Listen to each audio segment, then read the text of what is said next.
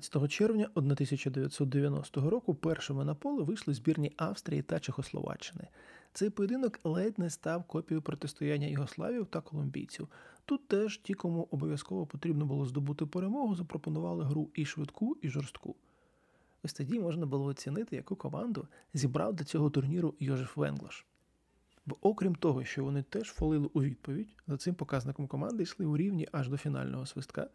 Підопічні Венглаша ще й вміло організовували свої атаки, чи то флангами, причому без надмірного акценту на один із них, е, чи то завдяки швидким змінам напрямку. У таких випадках захисту австрійців було особливо скрутно через те, що не встигали. Тож неодноразово доводилося порушувати правила, аби не пропустити гравця за спину. Центр Беку Роберту Пецлю взагалі пощастило залишитися у грі, бо міг спокійно отримати ще одну жовту. Один з чітких спогадів ще з того часу. Футболіст забиває пенальті і біжить святкувати із травмованим партнером, який цей 11-метровий заробив. Сталося це якраз у Флоренції. Йозеф Хованець перехопив невдалий пас назад. Клаус Лінденбергер вискочив на восьмого номера чехословацької збірної і збив його так, що е, довелося міняти. А поки лікарі з'ясовували, що сталося, Білик забив та підбіг до хованця. У 80-х роках було достатньо єврокубкових дуелей, в яких різні австрійські клуби досить потужно могли зіграти на своєму полі, навіть якщо на виїзді діяли не кращим чином. Наприклад, у 88-му Вільнюський Жальгеріс вдома виграв 2-0 у Віденської Австрії. Там Балтушнікас забив дуже швидко, але матч закінчився 5-2 на користь австрійців. Міні-версію подібного перевтілення національна збірна намагалася продемонструвати у другому таймі. У перерві використали обидві заміни. Зокрема, замість центрального півзахисника Шеттера вийшов Форвард Окріс, який грав за Австрію у згаданому матчі Жальгерісом. Його поява суттєво додала команді енергії. У австрійців краще почав рухатися м'яч, ніби все підготувало для камбеку, от тільки чехословацька збірна була проти. І коли витримала майже 10 хвилин атак Австрії, почала відповідати гостро і красиво. Гашик та Муравчик могли збільшити перевагу на 54-й та 57-й.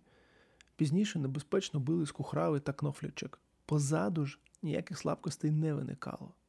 Австрійці били вкрай рідко, тож група стала першою, в якій двоє учасників однієї восьмої стали відомі після двох турів. Перед матчем німців із командою ОАЕ можна було говорити хіба що про психологічну пастку, на яку він може перетворитися для фаворита. Та й це інтриги не додавало. А коли німці з перших хвилин пішли створювати моменти, вже залишалося тільки чекати, коли заб'ють і скільки. Цей матч подарував чудову можливість помилуватися взаємодією Феллера та Клінцмана. Руді забив двічі, Юрген відзначився один раз, але найголовніше, що свій статус легенди підтвердив Уве Байн. Він, при тому, що є шульгою, забив гол красень з правої. Що ще можна відзначити? Дуже добре відіграв другий тайм Літтбарскі, а також, звісно, перший забитий м'яч команди Об'єднаних Арабських Еміратів на чемпіонаті світу.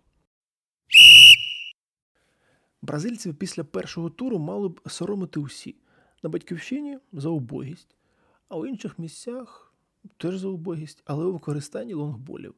Тож довелося напружитися, підтягнути теорію, і проти Костаріки латералі вже розташовувалися вище, аби прийняти довгий пас, а не товклися поруч із е, центральними захисниками.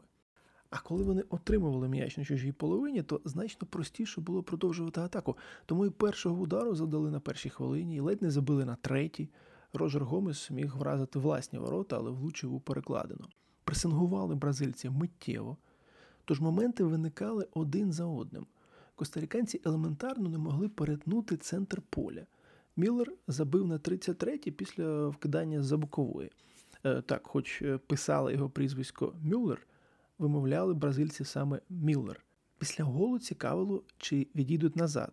Ні. Надалі грали так само і взагалі цього разу справді у хорошому темпі діяли упродовж усього матчу і здебільшого перебували на половині суперника. Забити могли більше. Міллер влучив у перекладину, небезпечно бив валду, непоганий момент мав, але мав. Ця мінімальна перемога, на відміну від попередньої, була значно переконливішою за змістом. Костариканці, може, й не проти були частіше з'являтися біля воріт та Фарела, але їм цього просто не дозволили. Енді Роксбург зробив чотири зміни у складі порівняно з першим туром, і кожна з них покращила гру шотландців. Та, мабуть, все ж не так, як це зробив сором за поразку в стартовому матчі. Тож шотландці почали швидко, агресивно по знавецькому. Особливо активно працював лівий фланг, де вийшов Гордон Д'Юрі. Також важливою була поява Мурду Маклауда. Саме він подав кутовий з правого флангу, Макферсон головою провів далі, і Маккол на 11-й хвилині забив свій єдиний м'яч за збірну. Шведам було не дуже комфортно, але ж саме цього і хотіли шотландці. Заради цього вони старанно сновигали між штрафними майданчиками. Така гра потребує суттєвих витрат енергії, тому логічно, що наприкінці тайму більше довелося захищатися. Тим не менш, ані тоді, ані на початку другої половини у шведської збірної не було чітких варіантів розіграшу м'яча. Їм постійно доводилося вдвічі наполегливіше, аніж хотілося проводити найпростіші атаки. Брулін добре проскочив до штрафного на 54-й, але Джим Лейтон удар парирував. Цікаво, що англійський футболіст Тревор Френсіс, який коментував матч на ITV, чесно сказав, що він в тому епізоді впав, щоб заробити пенальті. Пенальті натомість заробили шотландці. До цього знову багато роботи було в захисті. Знову добре рухалися, добре страхували одне одного, але ж так само, як і у першому таймі, потроху залишали шведам більше території. Це водночас давало простір для контратак, і у шотландців ще вистачило сил, щоб цим скористатися. На 78-й ледь не забив Джонстон, а за три хвилини Равеллі відбив удар Ейткіна, якого відразу після цього завалили. Джонстон реалізував пенальті, однак шотландці ж не могли ось так спокійно виграти. На них це не схоже. Гол Стрьомберга на 86-й хвилині був доволі ефектним.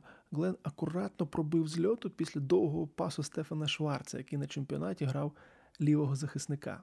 Стефан ще й виконував пізніше небезпечний штрафний, та все ж пустив м'яч повз ворота.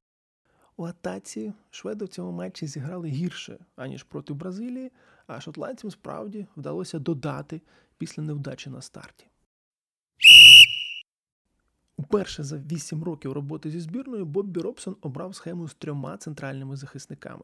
Про деталі цього вибору ще буде нагода поговорити, а зараз відзначимо, що на перших хвилинах англійці провели кілька хороших проникливих атак, тоді як голландці покладалися на довгі й неточні передачі Кумана. Щоправда, поступово і збірна Нідерландів уважніше почала ставитися до контролю м'яча, і англійці втрачали його швидше. Е, ми говорили про відчутний контраст у грі збірної СРСР на цьому мундіалі та на Євро 88. Те саме можна спокійно сказати про команду Нідерландів. Зокрема, проти англійців, яких за два роки до цього обіграли у хорошому стилі, зовсім вже безпорадно рухали м'яч з одного флангу на інший, що до, що після перерви. Якщо у німців їхнє міланське тріо було на висоті, то голландців лідери грали на доволі низькому за їхніми власними стандартами рівні. Англійці ж у другому таймі розіграли кілька хороших комбінацій на перших хвилинах. Цього разу це додало впевненості, і на 57-й Лінекер не використав чудовий шанс. А за три хвилини Стів Бул головою пробив повз ворота. Англійці прагнули собі й далі атакувати, як і у перші 15 хвилин е, тайму, однак вже без особливого ефекту. Голландці ж навіть до штрафного майданчика потрапити не могли, тож лякали Шилтона ударами здалеку, з якими Пітер впорався б і зараз.